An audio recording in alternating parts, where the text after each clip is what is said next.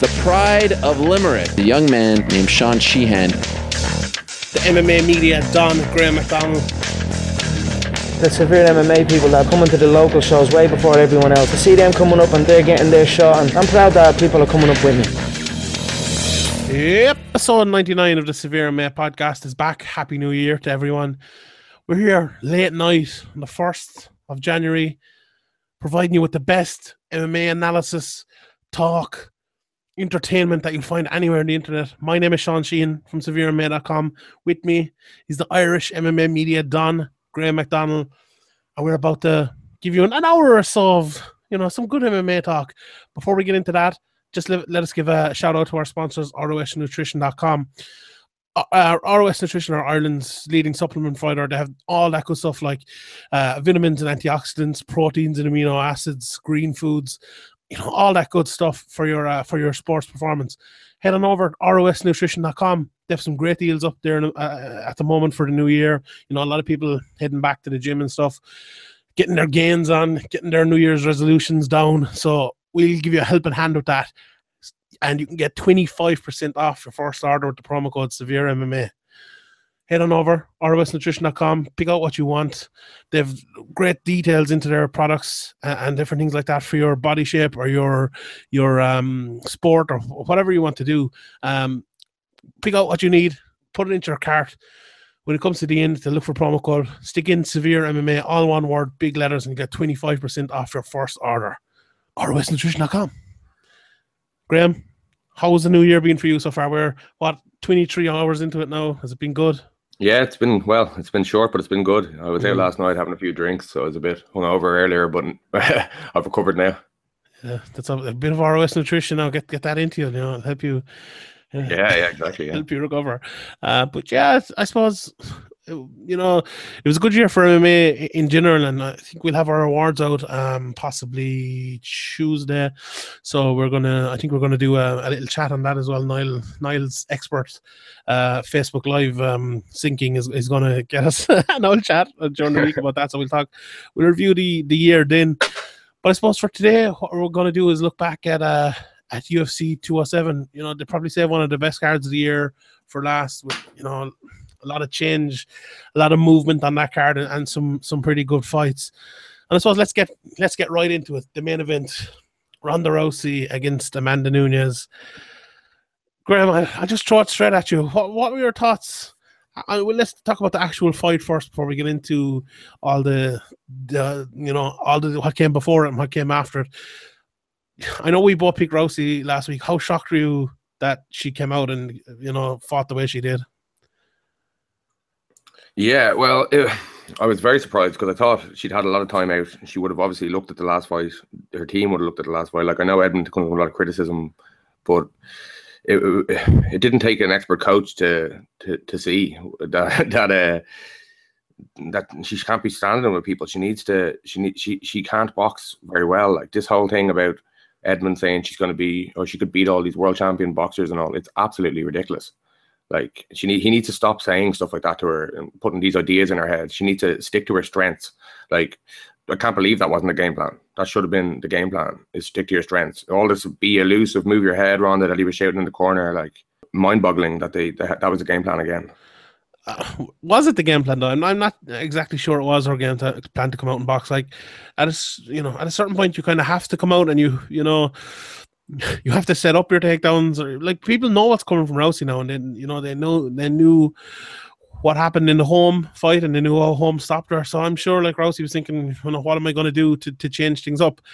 And like we didn't actually get to see any of that. I suppose it's hard to know what improvements she made, if any. Look, before we get into the whole mental side of things and all, just I look at it technically. Like Rousey came out and I think Paul Redmond actually said I was thinking it myself, and, when he said it, I was like, yeah, she like it, it was like she half threw her shots. You know, it was like she she wasn't sure about him. She was just so uh, her confidence was just absolutely shot. She was, you know, she was she was like someone who's totally gun shy, who's who was expecting to lose, who who the moment got to her, who knew she was outmatched. She just looked like someone like that. Like she came out she threw a jab and and it was immediately countered. Uh, Nunes countered her. Now, what Nunes did at, the very start, right, she kind of stood in the pocket and she used her footwork to kind of go around Rousey so she couldn't get closer and she threw shots all the time. And like that was for me, and I thought spoke about it last week, and I wrote in my article like that was the game plan I thought she's you know used for the whole fight, uh, um you know, and if Rousey could beat that, getting inside or whatever, you know, it'd be it'd change the fight. But like immediately, immediately, she was like, "Oh, I, I, don't even need to do this. I don't need to have any respect for Ronda Rousey whatsoever. She like she hit her with one shot and she was like, okay, I'm just going into, I'm just putting the afterburners on, and she just went straight for her through combination after combination. Just absolutely no respect for Rousey at all. Just throwing everything out there, hitting her at will. Rousey threw one right hand, and that was all she threw in the whole fight. And you know, it was it was just Nunes from there. It was an absolute. Yeah, she was already she was already rocked by that stage as well yeah. when she landed that right hand. She she looked shook from the first punch she took. It didn't it it looked it hit her, but it didn't look like it would have rocked her. But she just looked like she was like she might have been getting some flashbacks to the last fight or yeah, something. She must have been like, oh shit, this is exactly what's going on. This is exactly what's going down again. And she just looked shook. She just fought panicked then from that moment on and just looked completely out of her depth. Looked like looked absolutely terrible. Just she looked terrible like you have to think as well her preparation.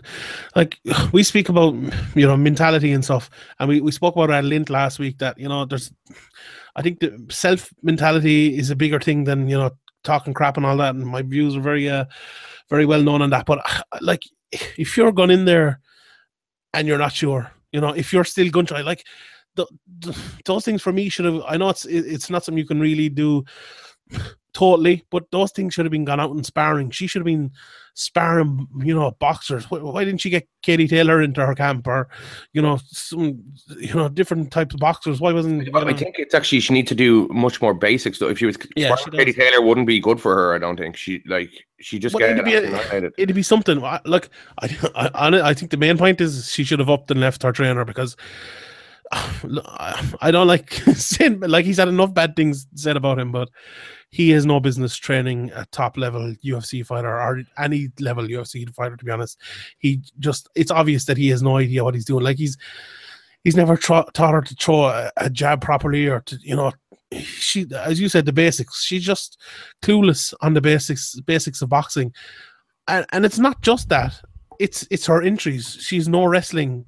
You know, apart from her judo, where when you like see Ronda throwing a double leg or going for a single leg or you just don't see it pushing someone up against, against the fins. It just it just yeah. doesn't happen. She just relies she, on her judo. She, she, didn't seem to have. Well, it's obviously a very small sample size of her last that last fight against Nunes, but she didn't yeah. look to have added anything. She she could have even threatened with a couple of double legs or single legs, but she did, she never even looks in position to. She doesn't look comfortable doing that. I don't know. It's it's um. It, yeah, I know I keep saying this, and you just said it, but like I, even before the fight, but Edmond and uh, Glendale, like it's just not working. For, it's not working for her. Like even if she like she obviously has a good relationship with them and she she has uh, loyalty to them, but she just the results speak for themselves. Like she's she's going out there and getting embarrassed. Like that was that was really embarrassing for her. Like surely, like it's like she could stay with them. Like would she like that? That would have to push her to make a decision, especially with her mom. Yeah, her mum pushing for it as well, like for, for the last year, even before the the Holly Holm fight, her mum was out against him. so hopefully, ho- hopefully for Ronda, she she can uh, take a little bit of time off and, and, and come back if she wants to with another gym. But if she's going to come back with Glendale, I don't think there's much point to coming back. You're better off just retiring. Like we did a poll on um, Severe Twitter uh, and about over 100,000 people voted, and 81% think she'll never fight again, and 19% think she will. General consensus is that she won't fight again. But if she was under somebody like Greg Jackson or Firas Zahabi or lo- a load of coaches out there, she could come back a different animal. She could get her confidence back, and she could she could add things to her game. Like she she's she, she's a quick learner. Like uh, I'd say from from all indications. So uh, like it wouldn't take that long to, to to sort this out and get back get back in uh, contention. But maybe she doesn't want it. Maybe these upcoming people like Nunes and Holly Holm want it more than her now, and she always used to want it more than than everybody else, and now now she doesn't. Yeah, like I think the thing on moving camp as well, I, it's obvious that she has a very close relationship with Edmond and stuff. And you know, it's it's kind of bad because we we don't see that really, or we don't maybe understand it. You know, looking from the inside in, it's very it's very easy to be harsh and that.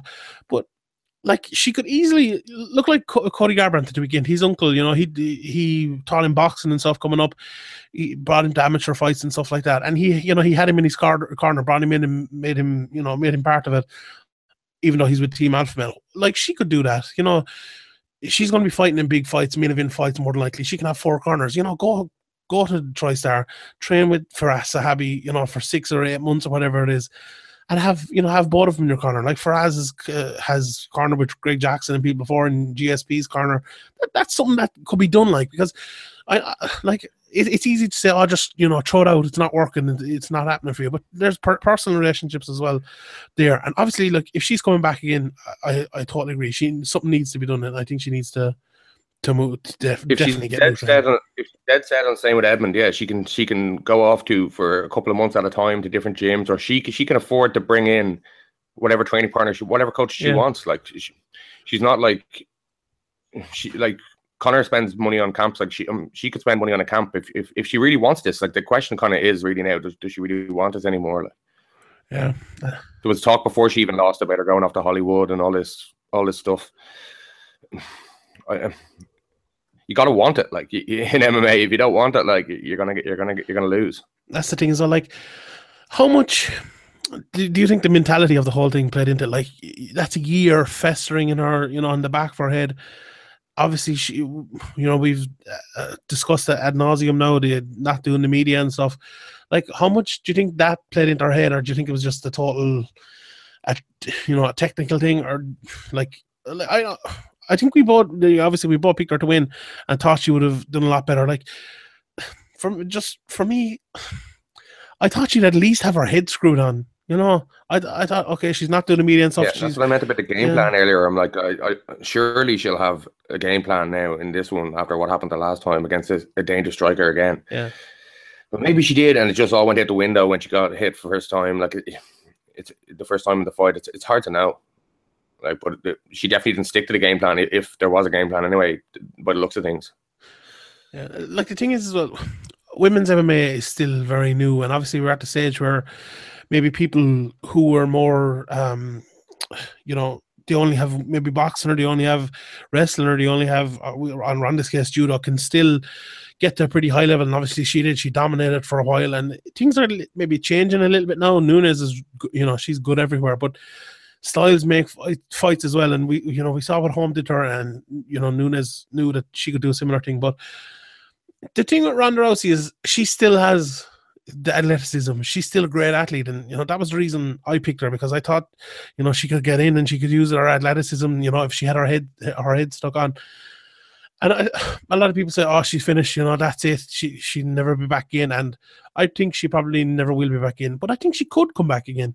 You know, I think she's like it's easy say like she two devastating losses, but she had twelve huge wins before that as well. You know, she's not she's not the worst fighter in the world. You know, I, and I really think someone like Firas Zahabi, give her you know two or three training camps with her, a couple of fights, and she could be back in there again.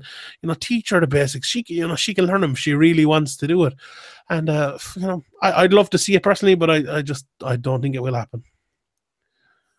It'll it'll only happen if she if she really wants to come back and and, and fix this. Like she if she wants to like step back and look at it from an outside or try and look at it from an outside view and what's going wrong. eh, she must. It's it's obvious to see. Like people aren't just hating on Edmond for no reason. Like Yeah. you know.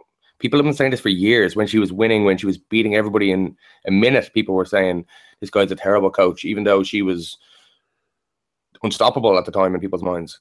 Like this isn't a knee jerk reaction because she lost a fight or two, now two fights. You know, um, even her mom. Like I keep coming back to this, but like when your mom, like they're very close family. Like you know, it's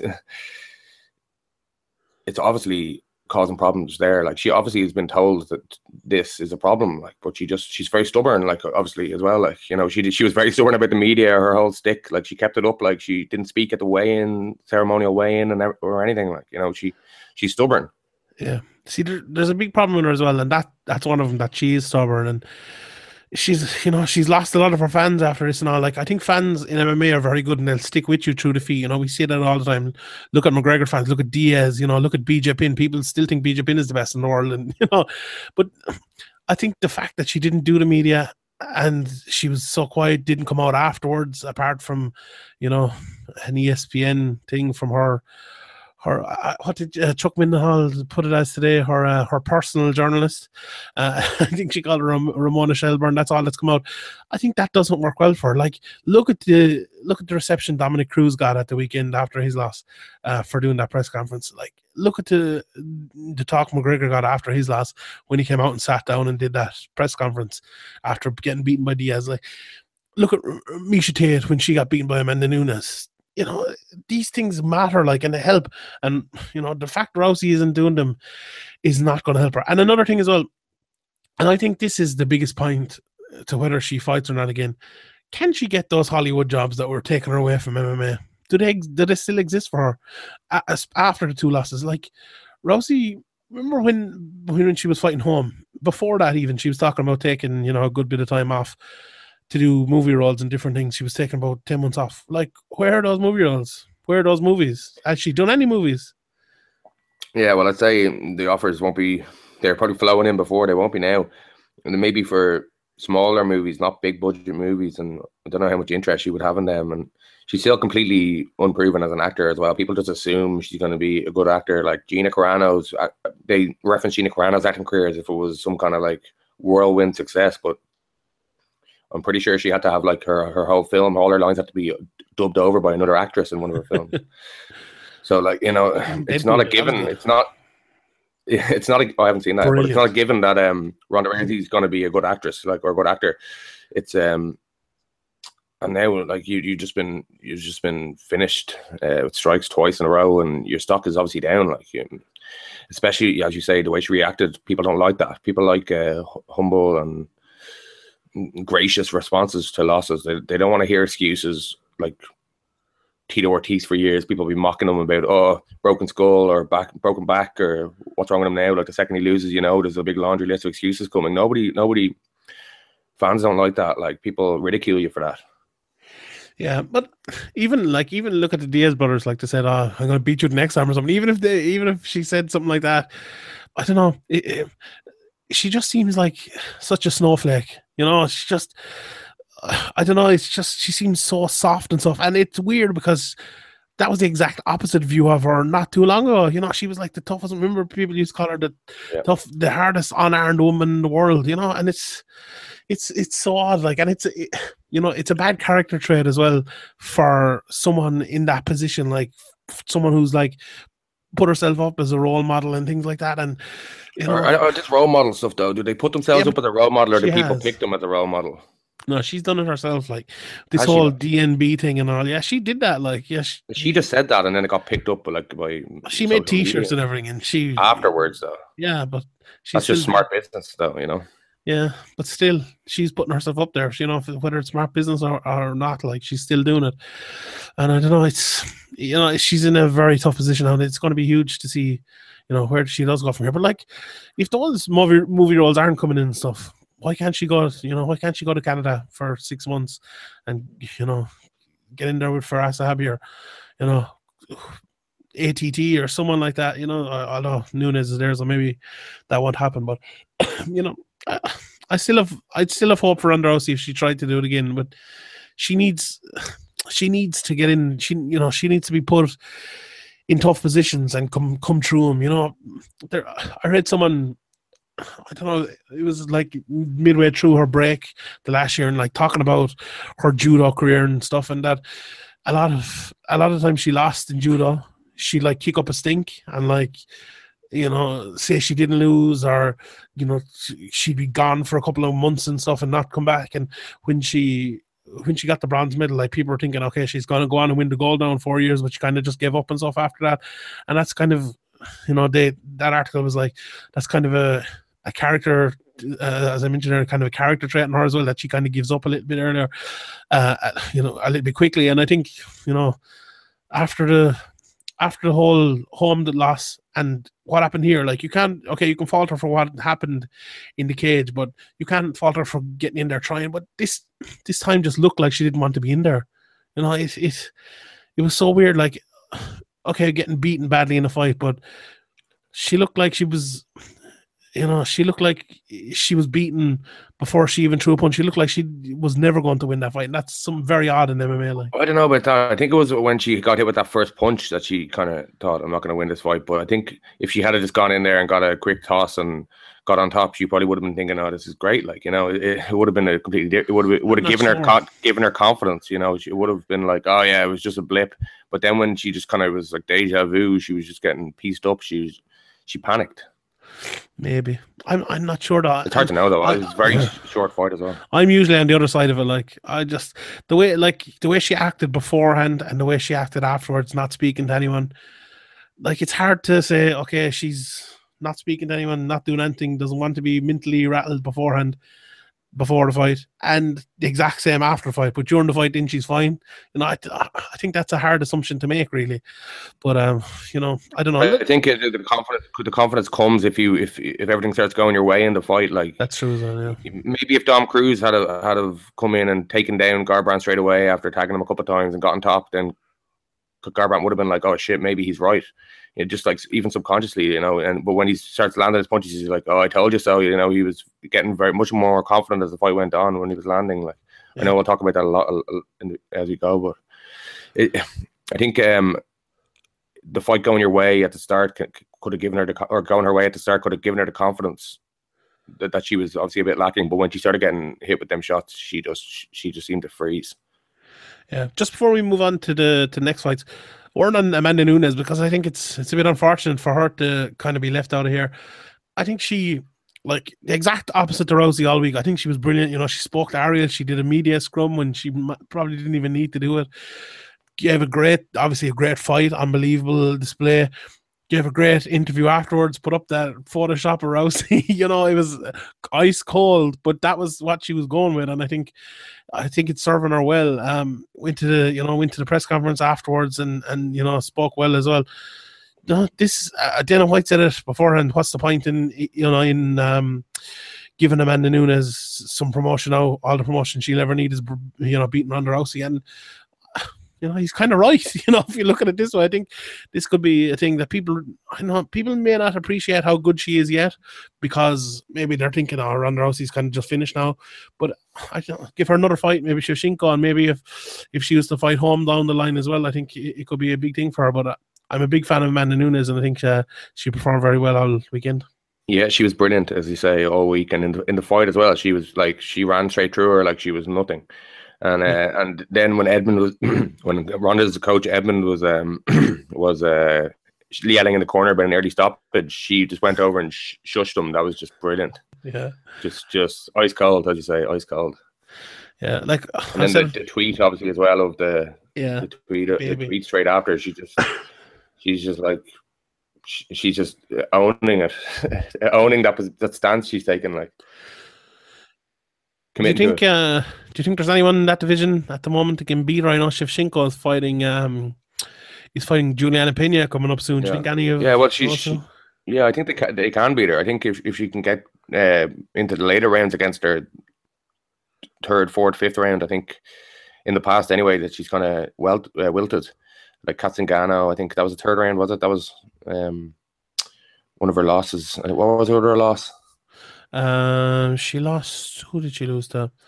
Hmm. I think she has four losses in total, but I think two of them in the UFC. Yeah, yeah she lost. No, only one loss in the UFC to Cat Zingano. Yeah, she lost to Alexis okay, Davis yeah, in Strike Force. Strike Force. Yeah, yeah, she lost to Sarah D'Alelio as well. Yeah, yeah. Um, she's all. She's yeah, I think uh, Amanda Nunes is a much better fighter. Yeah, I think she's a much better fighter than um than she was back when she lost to Cat Zingano. That was what two and a half years ago. Like you know, a lot's changed since then. The game moves on a lot, especially in the women's women's side of things, because like there's so much more room for growth there. Like, yeah. Um. So yeah, yeah. I think uh, I, I definitely don't think she's going to be. Uh, she's like nobody's going to beat her. Like I think I think she's definitely beatable, but um, she's a strong champion though. I wouldn't be surprised if she could if she could uh, hold on to it for a couple of years either. Yeah. She seems to be improving fight to fight and and she's just that will give her all the confidence in the world as well. That that big spot, getting that victory, like and obviously coming off UFC 200, she's she's uh, at the highest point of her career, and she can build on that. Yeah, I agree. Like that, obviously we saw that Shevchenko fight before. That'd be a great fight. But I think Pena, you know, Nunes is very good takedown defense. But I think the the wrestling that Pena brings is a very very tough. Um, very good on top. You know, all all she needs is one takedown. You know, she's one of those people on one takedown in the round, and she has one. And as you say, you know, there's questions over Nunes maybe as a third, fourth, fifth round round fighter. If she could bring her there, that could be a very interesting fight as well. So yeah, it's it's a good one to uh to look at. Before just before we get to the rest, we'll just have a quick two or three minutes on on the 145 pound division. Obviously, since the last time we had a full podcast, Cyborg has um failed the drugs test. Well, she's popped with USADA and she's to go through the whole arbitration and everything. But um, for all intents and purposes, you know, she's failed the drug test. But we'll we'll determine whether that's illegal or not down the road. Uh, and the 145 pound title is going to be between uh, Holly Holm, who we just mentioned, and Germaine de Randamie. I said last night that I think that should be scrapped and made into maybe not a number one contender fight, but maybe a number one contender fight to fight the winner of Nunes and Shevchenko slash Pena. Would you like to see that, or would you like to see him continue the 145 pound division? Um, it kind of depends on how much, how far they've gone with trying to set up the division. Or if they've literally just getting girls to move from 135 to 145, or, if they're in the process of signing 145ers. Is probably if they're not in the process of signing 145ers or have already si- already signed them, then yeah, I, I think I think just make that uh, a 135 pound fight.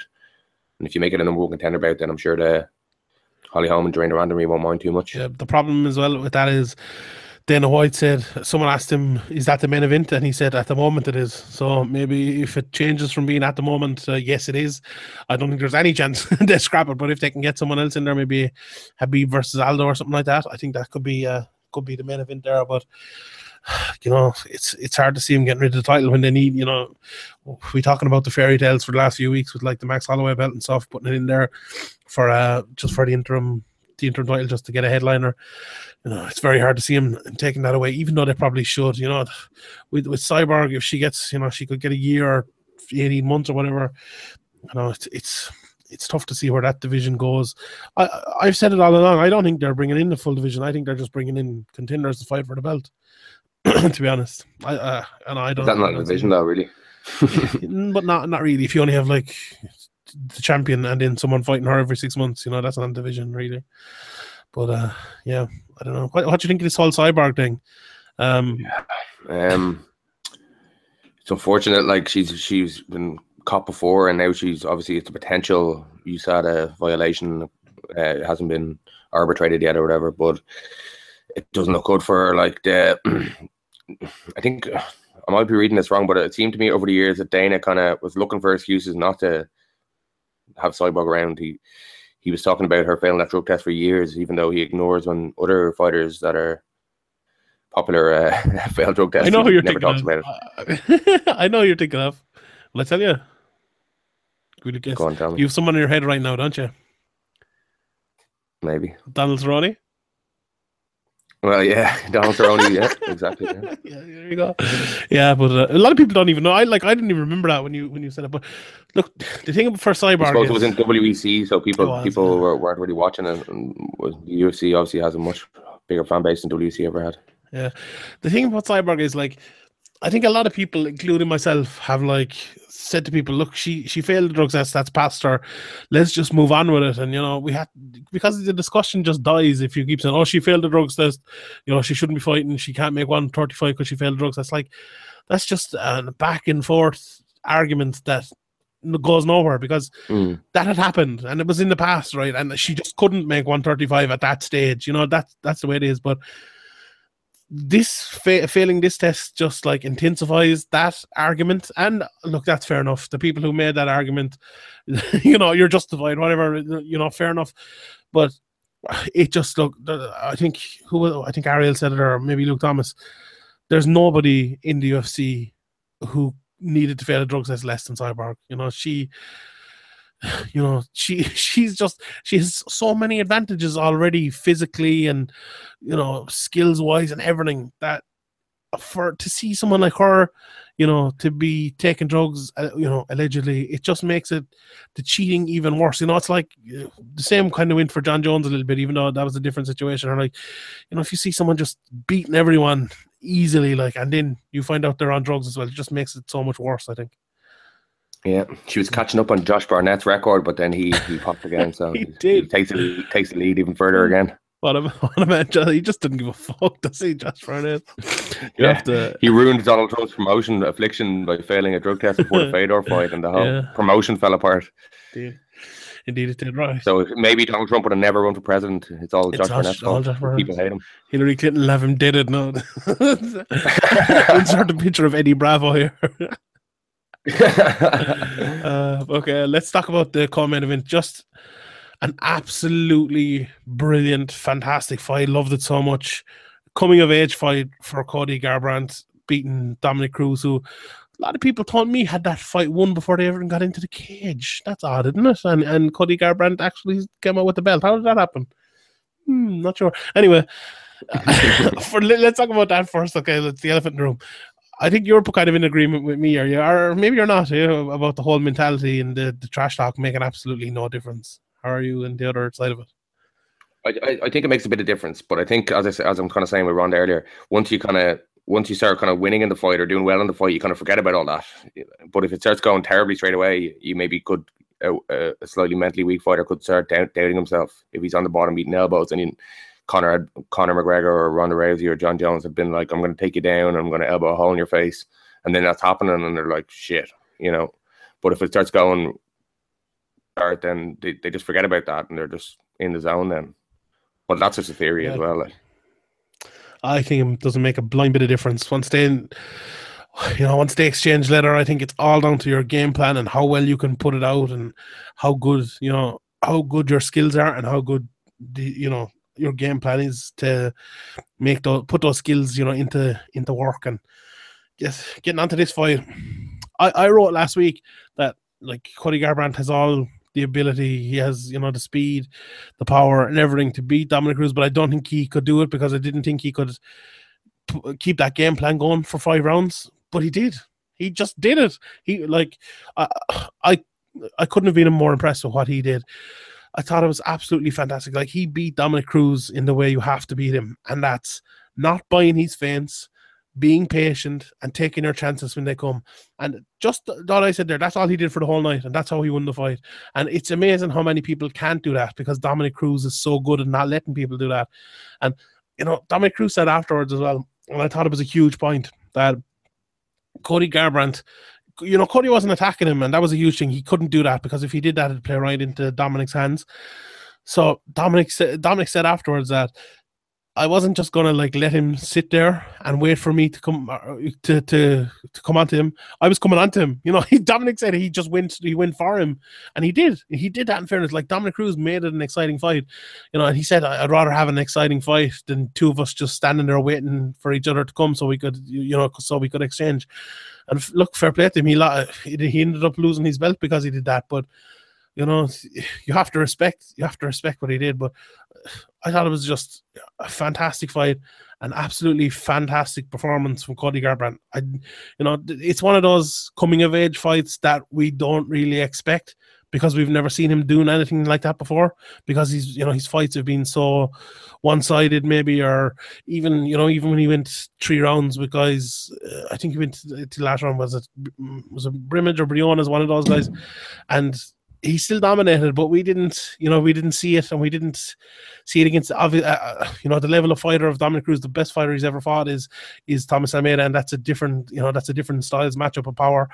But uh, just couldn't be more impressed with with Cody Garbrandt and uh, what he did on Saturday or Friday. Yeah, yeah, he looked brilliant. I, I, I- like as I, I said before, I thought that Dominick Cruz would be the one who was mixing in a couple of takedowns in order to establish rounds, like just at the end, really close rounds. But Cody Garbrandt was actually doing that. That was something we hadn't really seen from him at all. Because as you say, doesn't we don't we haven't seen him that much. He, I think we both kind of thought it might be coming a bit too soon for Cody this title shot, but that he may be able to beat to win the, the belt and beat Dominick Cruz in the future. Yeah. But he seems to he seems to be growing a lot quicker than we thought, or maybe he's, he has more skills than we thought because he hadn't had a chance to show them. Nobody had kind of put him under pressure. He he it's all it all been a bit easy for him, except for the the the UFC 189 fight where where he kind of got a little bit frustrated. Maybe maybe the fact that he got frustrated there in that fight, he he realized that he closed that in his game. He said like I'm not gonna do that's not gonna happen again, and and yeah, he just looked brilliant. Like he really looked brilliant. He Dominick Cruz was, out of sorts and he was he, he was mocking Dominick Cruz constantly. He even did like a push up at one stage. It was like he, he was just toying with Dominick Cruz, which is just unbelievable, really. Fair. It was, like it, it was one of those um one of those fights where Dominick Cruz was eh, you know he was ahead of the game for such a long time. And now he's been caught up a little bit I think. And that's no knock on Dominick Cruz. I think he's still excellent. He's still an excellent fighter. But Cody Garbrandt's also an excellent fighter and he had an excellent game plan and he did it very well and I think you know Yeah. that's how good bantamweight is bantamweight is a disgusting division like when you think you've Tom Duquesnoy Marlon Moraes outside of the UFC and then you have TJ Dillashaw who, Dillashaw, who will get on to soon. You know, you have John Lineker. Yeah, Aston so you've John Lineker who fought pretty well against TJ Dillashaw in, in sports. You know, you've Jimmy Rivera coming on there doing well. Uh, Bryan Caraway, Aljamain Sterling, John Dodson, Almeida. You know, all really, really good fighters in, in that division. And you know, Garbrandt, I didn't think he could do it, but he, you know, just an unbelievable display. Like I thought, one thing that was really, really good with him was, and I, I said his timing was really good last week, and I said it in my previews, but it's not just.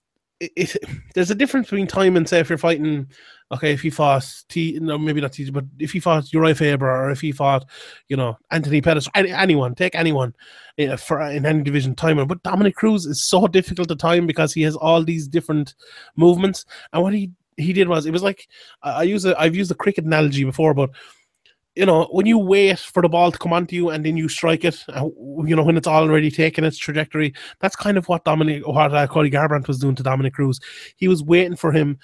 He let him do his feints, didn't react to him at all, and then when he actually came in, that was when he reacted. And when he was in there, he was so fast that the, Dominick Cruz, right? He he throws all his feints, he expects you to move, and then he does things, right?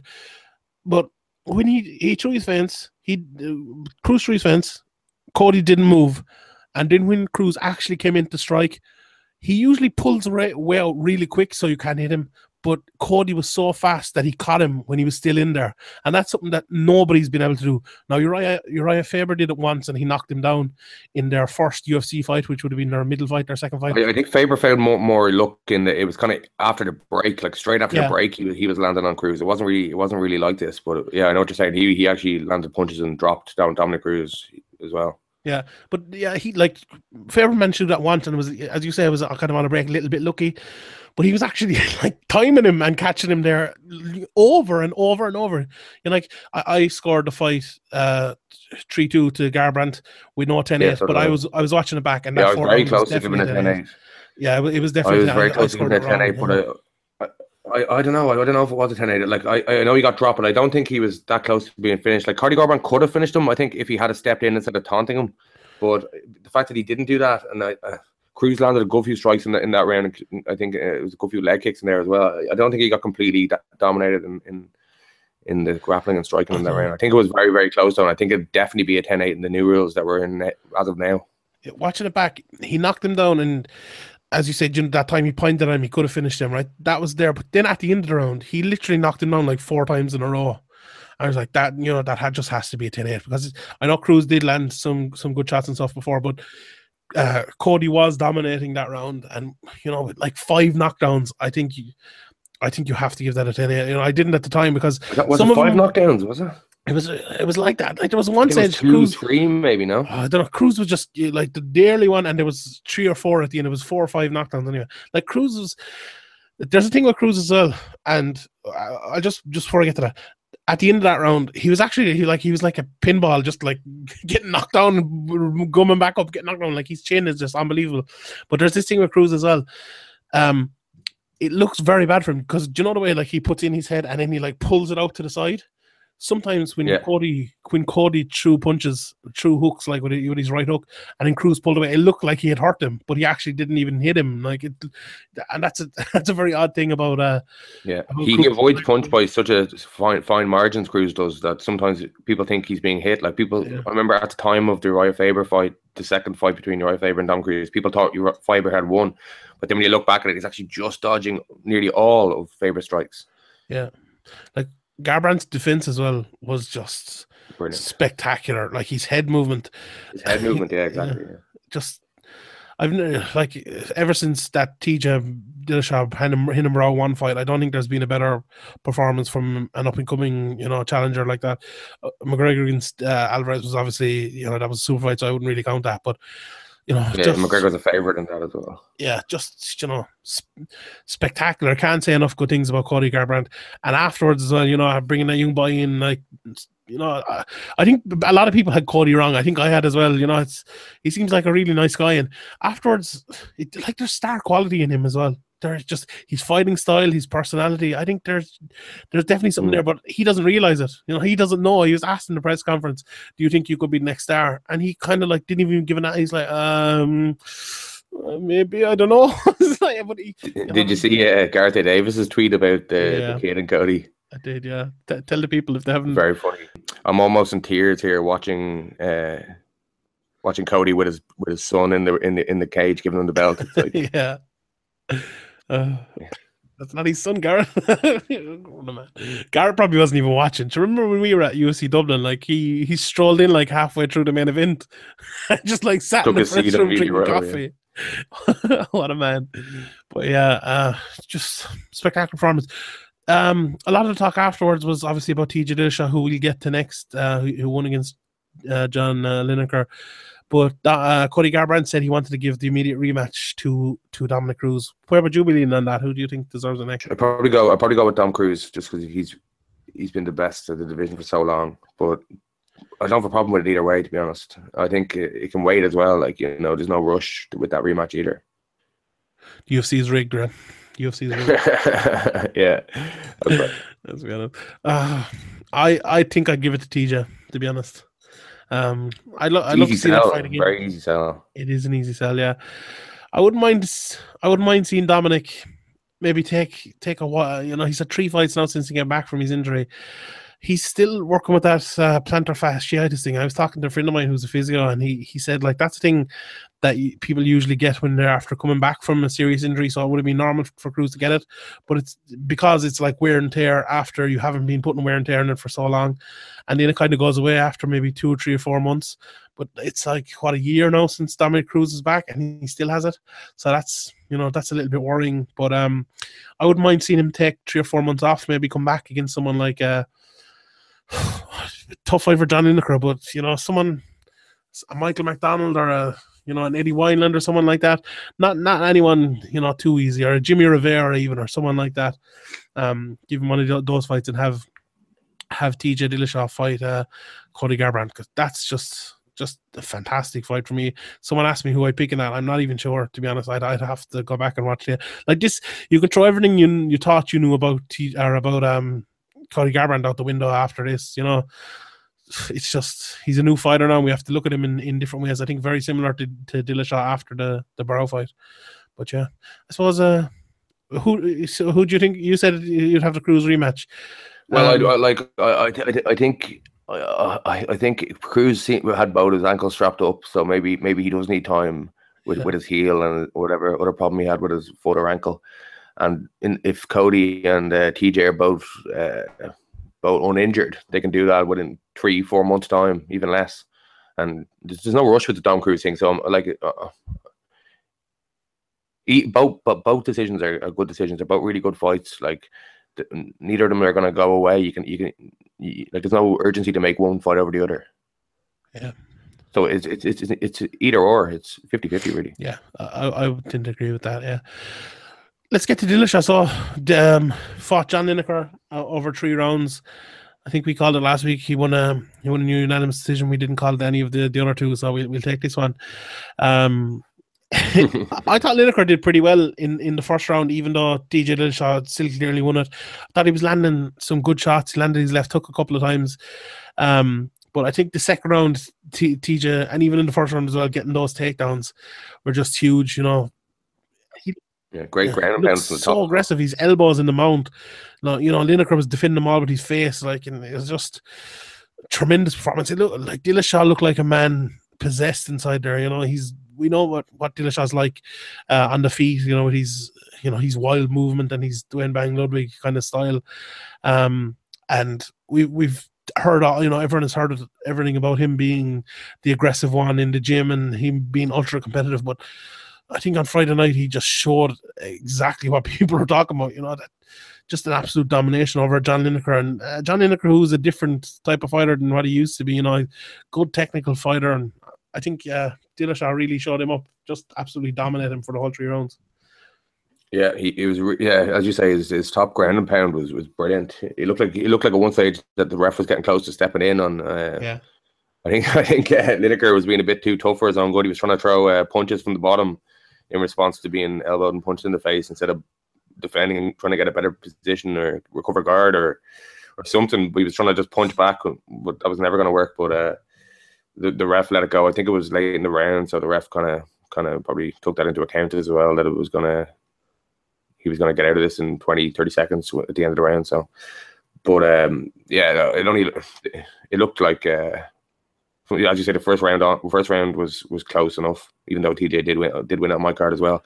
But then he just took over the fight. He just Lineker got a bit tired. I think he he TJ just his timing was brilliant. He, he he really he really showed how good he really is. Like like that Dom Cruz fight was really close. Yeah. Uh, like a lot of people still think and thought at the time that, that he won that fight. Like T, TJ, I know people. A lot of people don't like him because of um, the alpha male, even after the way he left alpha male, and a lot of people who love Conor don't like him because uh, they took a, they took Conor's side against him on the Ultimate Fighter and stuff. But TJ's a very good fighter, like, and he's always, nearly always, an entertaining fight. He's almost reptilian like in his movements, isn't he, inside the cage? what a man, yeah. I think he still gets replies on his Instagram to like uh, on his Instagram posts of like snake icons and stuff. People, people are relentless. Poor old chap. Uh, but in fairness, he did call it. Like you know, he did call it. In fairness, um, yeah. So I suppose we've talked about what's next for him. If TJ doesn't get the title shot, you know, I think there's plenty of guys there for him to fight as well. Jimmy Rivera maybe is is the obvious one there with with probably Brian Caraway as well. You know, I think he wins either of those two fights, but it's hard. It's hard to not give him that title shot now. I think, but um, yeah, bantamweight division is just going to be unbelievable for next year, especially if they sign, you know, those two good guys coming in as well, because they're just going to make that division even stronger. Um, well, let's get to the the other fights in, on the card. Dong Hyun Kim against Tarec Saffiedine. This is the one we had to bet on, wasn't it? Great it? decision. Great decision. in reality, though, it was a pretty bad decision, wasn't it? Um, Tarec Saffiedine lost a split decision. Um, it wasn't a great Yeah, fight. I, I, I had a 29-28 for Tarec Saffiedine, but I but I uh, I said in the podcast last week that I thought I had a feeling uh, Dong would win a decision, so I was right. Yeah. I owe you a You point. got screwed by the MMA judges. I get you that one. That's all we really have to say about that fight. Ray Borg against Ray Borg against uh, Louis Smolka. God, uh, Smolka, he looked he looked pretty bad in there. I I, I don't know. He looked terrible cut. on the scale Yeah, the day before as well. Like uh, he actually killed himself to get down to the weight, and then Ray Borg just gave up on the weight cut, uh, four pounds over. So I think Yeah. that was probably the right choice by Ray Borg. Uh, if he was only going to lose thirty percent, maybe they they could have come to some kind of agreement if uh, Borg had got onto Louis Smolka earlier. But maybe that was part of the part of the, the plan from from Ray Borg. Yeah, the thing with Louis Smolka as well, you know, and the reason I picked him is because he always looks really dangerous on the bottom, and he always, you know, grabs onto a neck or, you know, a limb to to take a, a submission. But he just, I don't know, he didn't seem himself on Friday night. He Yeah, didn't he looked really. very tentative on the feet as well, didn't he? Yeah, he did. Like credit to Borg as well. I like we spoke about Borg last week, and he's a very, very good top game. His ground and pound is very good. But even at one stage, Borg pushed him up against the fence, and Smolka uh, kind of went for a guillotine, but he kind of only half went for it. You know, before Smolka would be pulling guard, he'd be getting his, you know, his two legs up in his back, and he'd be torquing on that guillotine. But he just, I don't know. He just didn't seem in it. Uh, I think the weight cut was was very tough for him. He, you know, he's a big guy as well. I think maybe you know bantamweight might be a good move for him, even though even though you know 125 is pretty pretty shallow. And he can Murder do at 135 though. Yeah, that's that's true as well. I don't know. I think it might be doing him more harm than good. You know, although you know Borg Borg was a tough matchup for him as well. Um, I think you know Borg is a guy. If he he missed weight, I know he he might uh, he might make it next time, but we'll see. Just on that as well. And I know the next fight we'll get to Johnny Hendricks. Obviously missed weight as well. What do you think of these these all early wins? You know, there was a lot of chat about it, and I was talking to, to Ian Kidd, who's obviously a, a huge expert in, in the whole field of cutting and stuff like that. And you know, I mentioned something to him that I, something that I'd been thinking, and it's a very um, maybe it's a very basic kind of a point, but just getting up early in the morning. And I, and he, I said it to him, and he he agreed with me. He's like, that's that's a thing that's that's huge. You know, these guys have to get up earlier, and their you know their their metabolism maybe isn't working as hard and stuff early in the morning. They have to cut that weight, and that you know that's the thing that's hurting them. And there's also just the routine of getting used to it. You know, these guys for years and years and years were doing it at the same time, and now it's being brought back earlier, and their routine is just changed. And especially as well with the Friday card this time, that's another day. You know, as well as the eight hours less that you have to to cut on fight week, and I don't know. I think I'm not. I think they're a good idea in theory, but I think things need to be changed. And you know, with the UFC, with the commission, and with the fighters themselves, so this spate of of miss, missing weight has gone in because I think Mike Bohn put up the stat before they came in. The early weigh-ins came in. There was one person missed weight, and in the same month of time after they came in, twenty-one people have missed weight. So there's obviously something there. You know, uh, what do you think about him? Well, maybe maybe they could just open the window for longer. eh, Yeah. Uh, have it from what like 12 of, or 10 a.m. until 4 p.m. And I know it, it'll be a lot of standing around waiting, but if it, if it makes means everybody makes weight safely, then it's worth it. Yeah. Even if they did like I don't think they're a bad idea though. Yeah. I don't think they're they're a bad I- idea I agree to, to let people weigh in early. If they're already on weight, you don't want them sitting there for for hours waiting, uh, completely dehydrated for for hours. Like just just waiting to stand on a scale so they can rehydrate. But yeah, it, it is. A, there is a lot of people missing weight all of a sudden now, and. and People are stuck in their ways. They're, they they have routines, and it takes a while to adjust. I say that's partly it as well. But maybe maybe they need to uh, open the window a bit longer as well, just to to help them make it successfully and make it healthily. yeah, or else have a couple of different windows. Well, as healthily as you can when we yeah. cutting loads of water from your body. that is yeah that's kind of the the big this is kind of a you know a point within a point really because it's it's the active weight cutting itself is the biggest problem really but i suppose once we have that we have to deal with it but uh, you know i was saying as well maybe if they did like between open window between 10 and 10 and 11 12 and 1 and then like 2 and 3 maybe have 3 hours there where people if they want to cut weight during the day they can do it or if they want to cut weight in the morning they can do it as well and i think that Yeah. I think that'd make uh, more sense you wouldn't have to be standing around in all day either but um Yeah, it's easy to do as well. yeah, I suppose you know, I think it's people. It's going in the right direction anyway. But um, hopefully it gets. We might uh, move gets into better Johnny. Hendricks while we talk about the, the early weigh-ins. Uh, Indeed, Jesus, go on to give us he your looked thoughts. so. Even the day before at the open workouts, he was just out of it.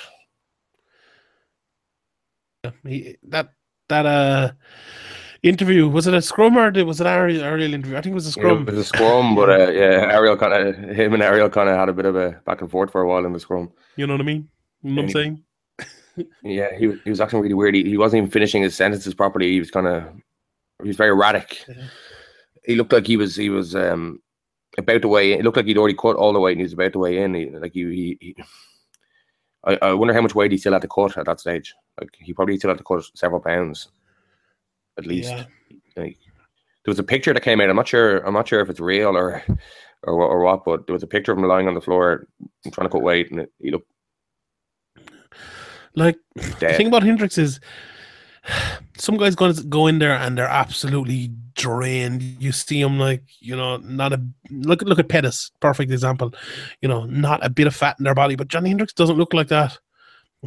Johnny Hendricks looks like he- he's plenty left to cut. Johnny Hendricks know. definitely not a middleweight. He's definitely a welterweight. Yeah, he- 100%. He should should be anyway. He just you see him posting people post pictures that he's posted on his Instagram and Twitter of him like standing there with with a big burger or whatever or with a belly on him. You need to you need, you need to eat healthy even when you're not eat healthily anyway. Maybe not healthy all the time, but relatively healthy when you're out of camp, so that you don't miss weight and your performances don't suffer because you've cut so much weight. Like it, it's it's just silly. I, I just don't think he can do it at this stage.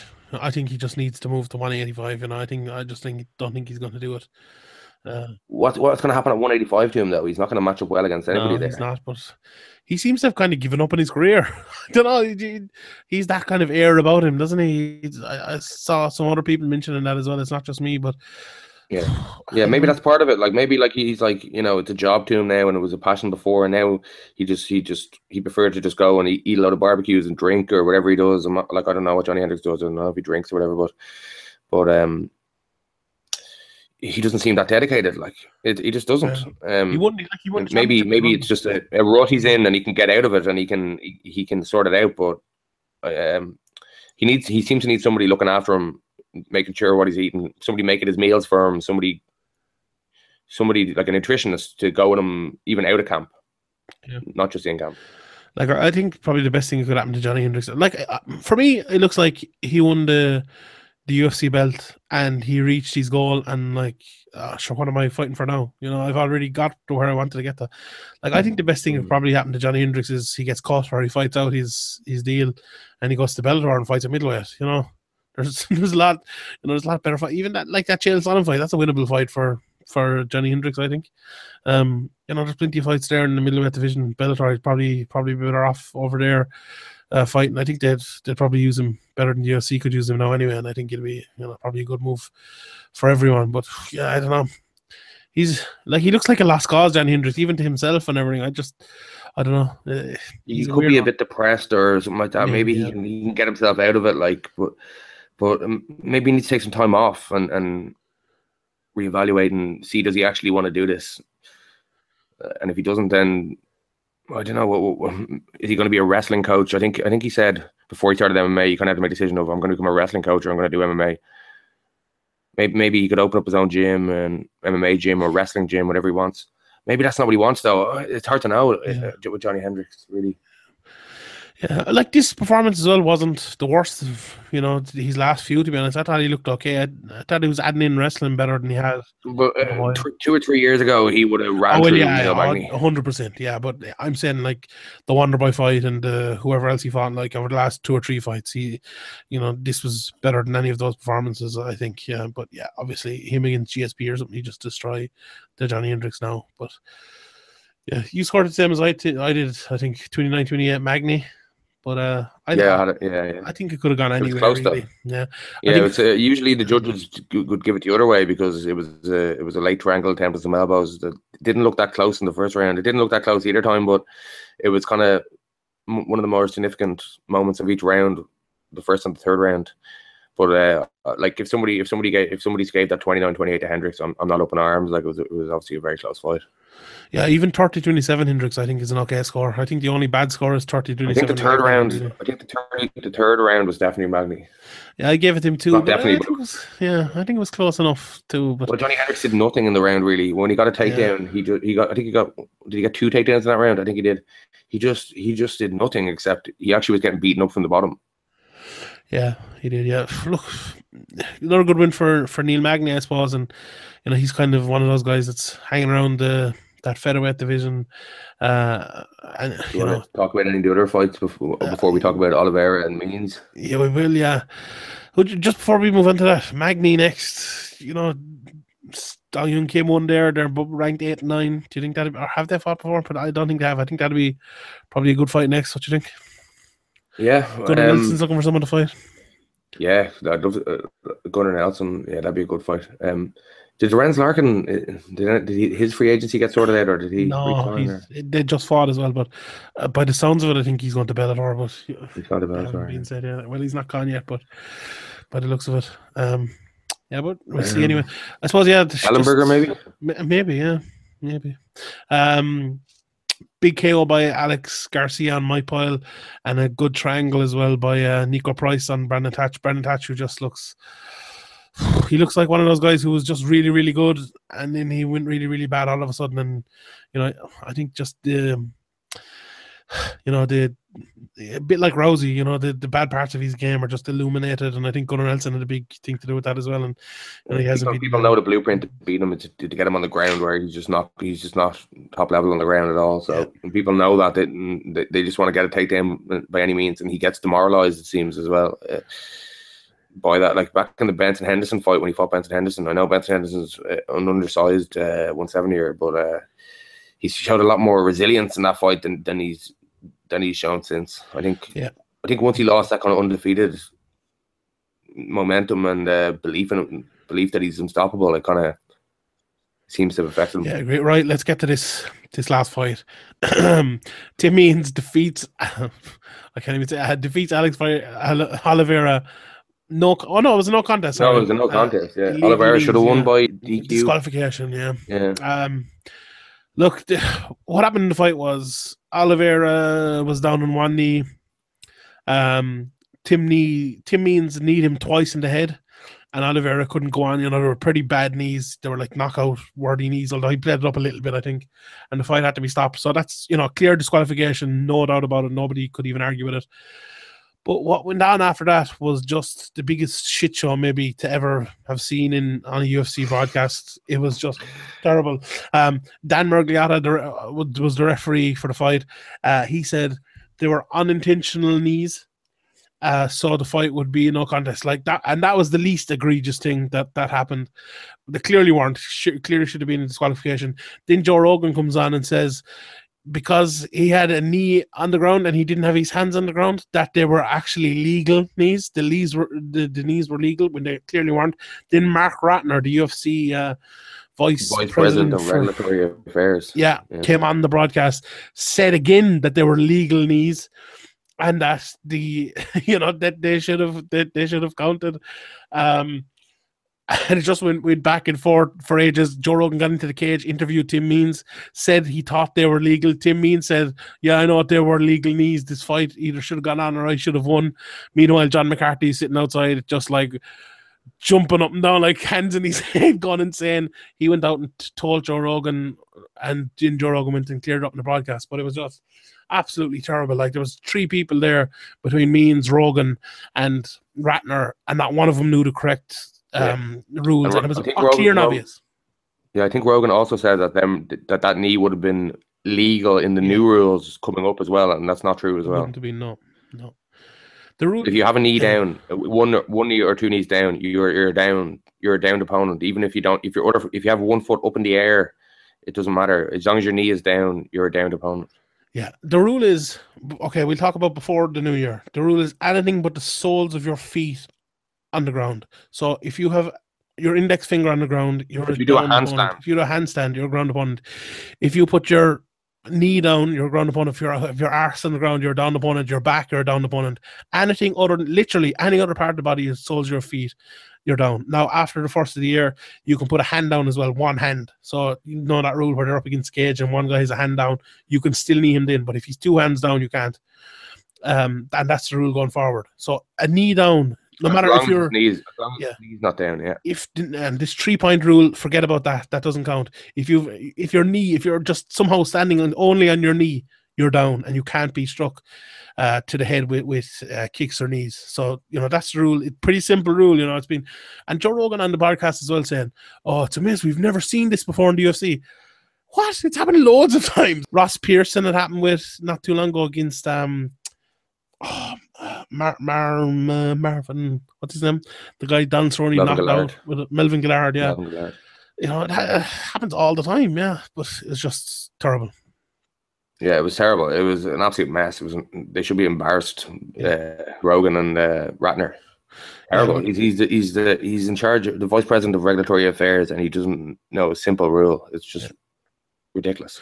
Yeah, like it, it's simple. I think is the is the big word there. It was a simple rule. Like these, it's not something you know. It's not something big. It's not something unusual that you don't see. It's not something see this the time. Yeah, exactly. Yeah, like I was shouting at the television, like it's like, what is going on? What are you doing?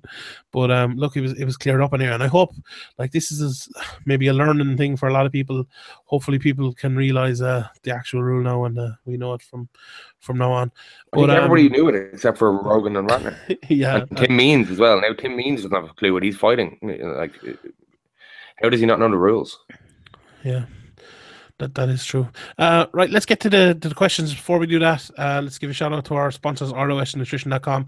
Head on over to their website, rosnutrition.com. Get 25% off your first order with the promo code Severe MMA. You know, you, New Year coming up now. New Year, new me, Graham. You're, you're one of those guys, aren't you? You'll be in the gym now on Monday morning uh, or Tuesday morning whatever it is, working No. out. You need you need some protein. You need to get on over to rosnutrition.com, throw it all into your basket use the promo code severe and may get 25% off your first order.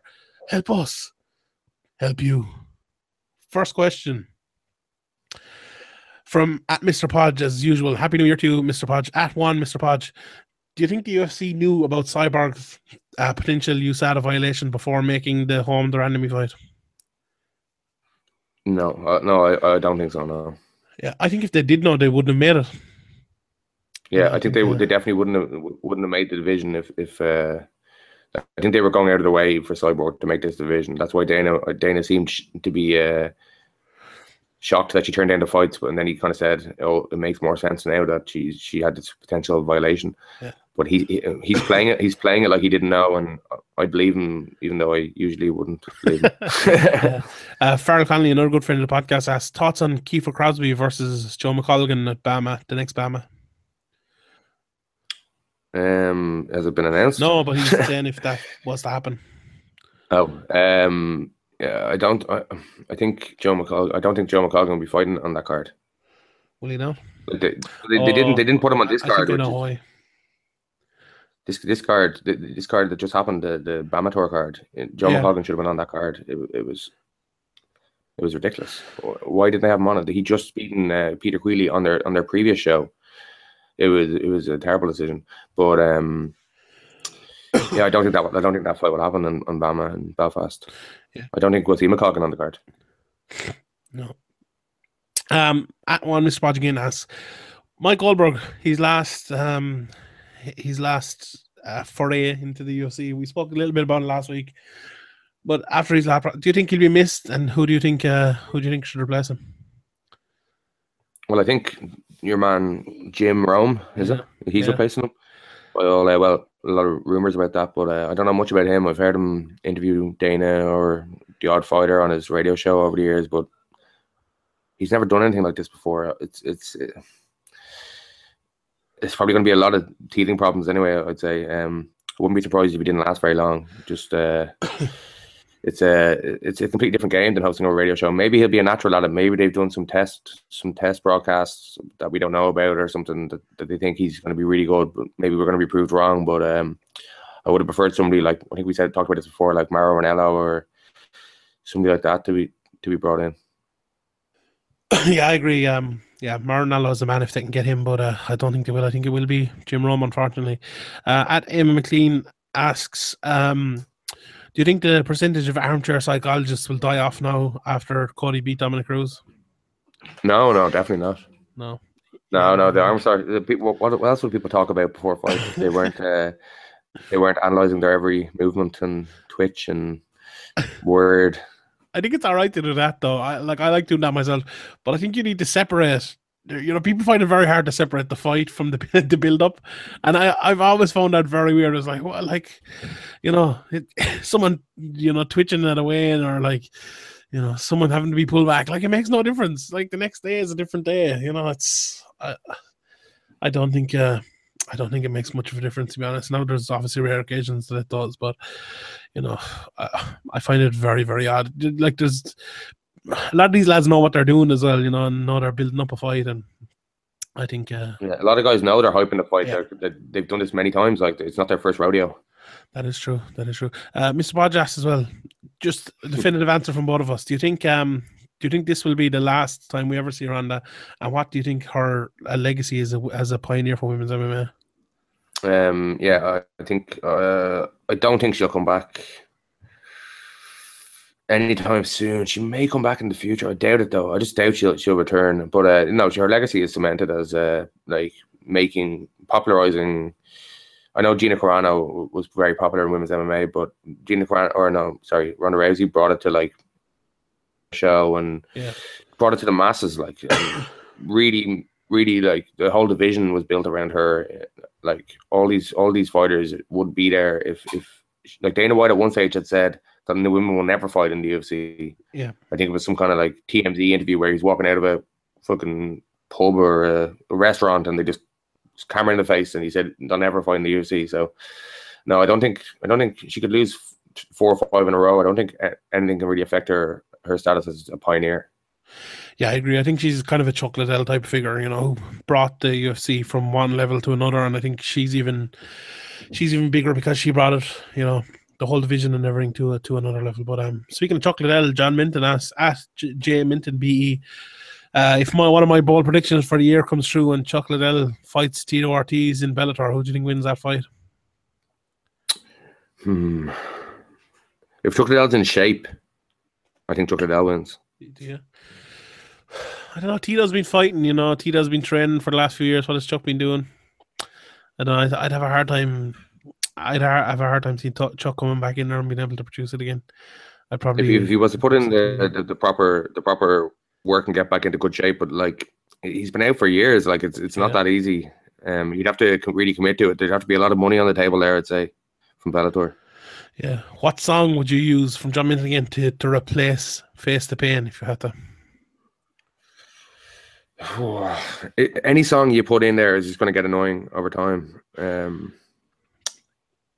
just some kind of non-lyric song with no lyrics. Bittersweet Symphony by the Verve. There you go. That's my choice.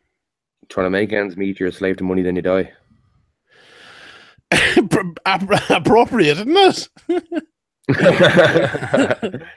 Jeff Shannon asks um, at Mux Biffy, um, if you're the UFC, which one do you make? And I suppose we gave our choices earlier, but do you make Cruz versus uh, Garbrandt? Do you make T- TJ Dillashaw versus Garbrandt? If you're the UFC, Um, yeah, either either or depends on who's injured. If if, if they're all fit, um, I see. I don't think Dominic Cruz is fit with the ankle injury, so they'll probably they'll probably do do TJ and Cody. um, yeah, I, I agree. I agree. Uh, Dan at Daniel O'Shea 07 asks, who is the weakest champion in the UFC at the moment? The weakest champion. Um, like who's probably going to lose their title Yeah. quickest, or I think this is um, Bisping. um, Max Holloway. really? Jesus. Well, no, because Uh, he's the weakest champion because he has a fake belt. That is true. that is true. I, I definitely say Bisping. Um, CP Raftery at Raffo Tweets asks, who do you think from the UK and Ireland will be signed by the UFC in 2017? Um, there should be a few, I'd say. Um, 2017. Do you have any in mind? I said in my bold predictions, I think Ryan Curtis will be, you know, I think he said himself it's it's not uh that's not a bold prediction, that's a fact, but I, it's the it's the time. You know, if if you're to say Ryan Curtis will over a sign by. UFC, I think that's a definite, yeah, but it could be longer than a year. I think he'll definitely be signed, but maybe not in the year, but I think he could be.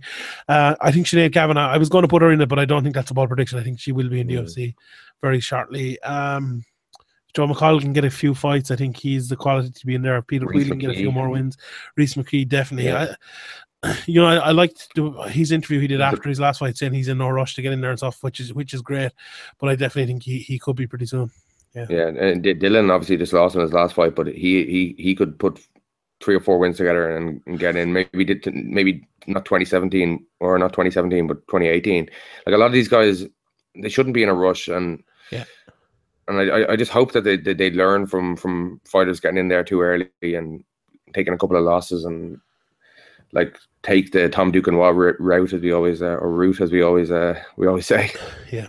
Um, like uh, obviously you have to look at Norman and and uh, Carl Moore obviously as well. Actually. Carl Moore as well. Yeah, Norman and Norman Parke and uh, Paul Redmond as well Right, fighting each other. The winner that could be could be back in there with a shout. Um, I think Philpott's uh performance against Duquesnoy as well opened a lot of people's eyes to how good a fighter he actually is, and with a few wins, Yeah. you know, he could he could be in there as well. Um, right. If they, Uh, if- how many shows they're going to have in Ireland as well, I think will depend on how many fighters they sign. It's it's it's it's a it's an unpredictable thing, like because guys can get injured, be out for a while as well, and there's a lot of there's a lot of moving moving pieces in it. But I think a lot of them guys we mentioned will be in the UFC at some stage. Maybe not 2017, but 2018, 2019. Uh, Constantine asked about the new rules. We discussed that not too long ago. Uh, Aaron Farrell here asks, and as does Ken Allen, about uh, I don't know if you saw it just before we, we started recording. Mike it came out that Michael Bisping and Woodley have agreed to fight. You know, between themselves, kind of a gentleman's agreement and a catch weight, I believe. What do you think about that fight? Who would you pick to win it? Well, they've made a gentleman's agreement to fight. Yeah, What does that even mean? it means like if the UFC will allow them to fight, they'll fight each other. Oh yeah, that's probably not going to happen. Um, yeah, I think Woodley would win that. Uh, I do too, yeah. I, I definitely do. But I'd like to I wouldn't mind seeing that fight. Michael Bisping, I actually think it's going to be a non title fight as well, possibly.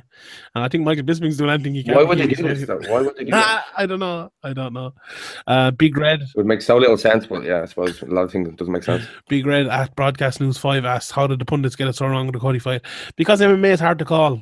You know, I thought I brought down the fight pretty well, and I said if if Mm. Crew uh, Garbrandt can do the things that I thought he couldn't do, he'd win, and he did those things that I thought he Yeah. couldn't do, and he did win. So I think I And they were close rounds as well. They were. It wasn't a blowout. Like it was just, it was just kind of. Yeah.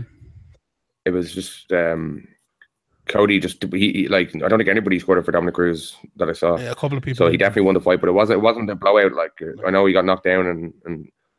But one stage actually in the fight, I think it might have been the first or second round. Cody was seemed to be stunned from a shot himself, and he kind of became uh, backed up for a while and recovered. So it wasn't as if um, like I, I thought Dominic Cruz would be edging rounds. Like I didn't think he'd like he was just going to run through Cody. Yeah, look, f- Like Dominic Cruz always edges round. He he doesn't really. He he plays like a real. He relies on the judges to get it right, and they've served. They, they've they've actually got, in my opinion, nearly all of his fights right. yeah, I agree. Look, the thing about this as It well, was actually real good judging last night. There was a few, was, yeah. yeah. there was a few tough fights to score, and they all scored them all right. So maybe we should, in fairness to judges, uh, we we call them out when they make terrible decisions. So fair play to them there.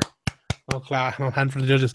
I think as well, like picking fights as well is is overrated. It's like the analysis behind him, I think is the big thing, and that's I've always said that. You know, I I only give my picks because of kind of because it's kind of fun, but I look more into the actual analysis rather than who's going to win the fight.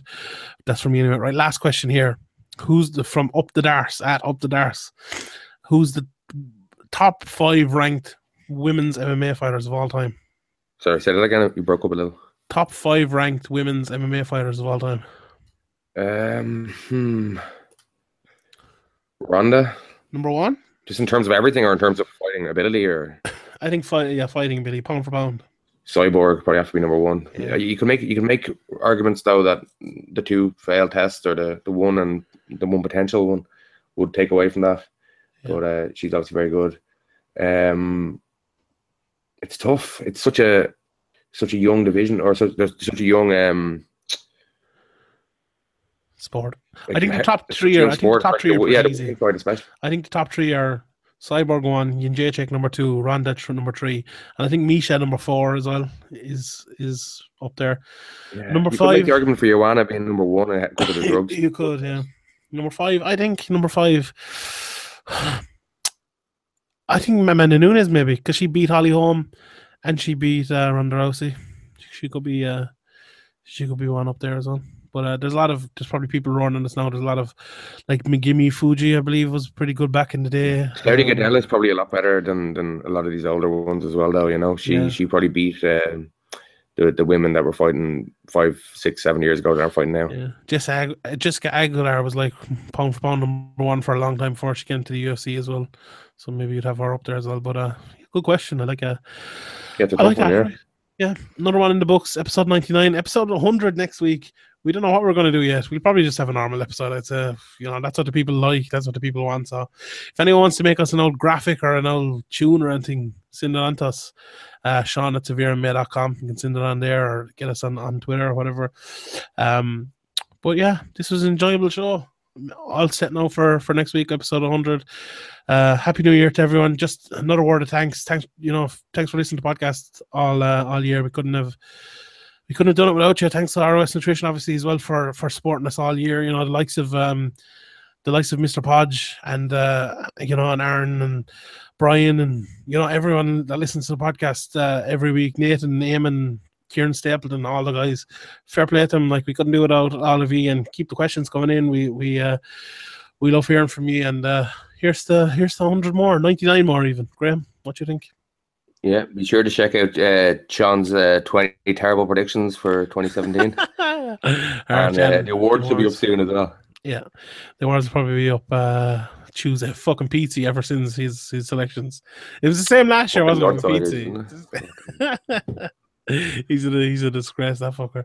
Uh, but yeah, uh, follow me on Twitter at Sean Sheehan BA. Follow Graham at Severe MMA. Like Severe MMA Facebook page, and uh, give him a like as well while you're there to, to my Facebook page uh, at Sean Sheehan MMA. I believe it is. What a prick. Yeah, a legend. You know, getting getting a lot of likes recently. Like you know, moving on up the social social media spectrum. I've Living nearly the dream. I've nearly ten thousand followers on Twitter now, Graham. You know, I'll be ta- I'll be going past you soon. But uh, They'll never catch me. I'll never get It's like Man United will never catch Liverpool. Listen, we're on the way. Fucking Liverpool are lucky against City, weren't they? Were lucky, Lucky to lucky not to score a couple more. It's, it's a great that Man United are back as well, isn't it? That's that's deadly. You know, losing. It was a, it was a good uh, it was a good result between two also rounds, close fought, man. We'll be passing you. last minute winner. Man. United Liverpool two weeks time. Are you ready for it? Ready? Oh yeah, I'm ready for it. Hopefully they don't park the bus and play six at the back again. Nah, no, that was you know, that was because Liverpool were playing well there and Man United were playing bad, so we had to do it. We had to get the result. But now Man United are playing good that we're missing we're missing uh, our best central defender and Coutinho as well, and we'll, Ah, the we'll we'll are coming have them back for the Man already, United game. The excuses are coming already. No, I'm saying we'll probably have them back for the Man United Oh, game. We've been coping, we've been beating Man City and the, the likes without them. Jeez, you've no excuses for the last. Adam. Lallana, your your boy. He's the most. See that cross yesterday? Oh, for fuck's sake! Hoofed it in.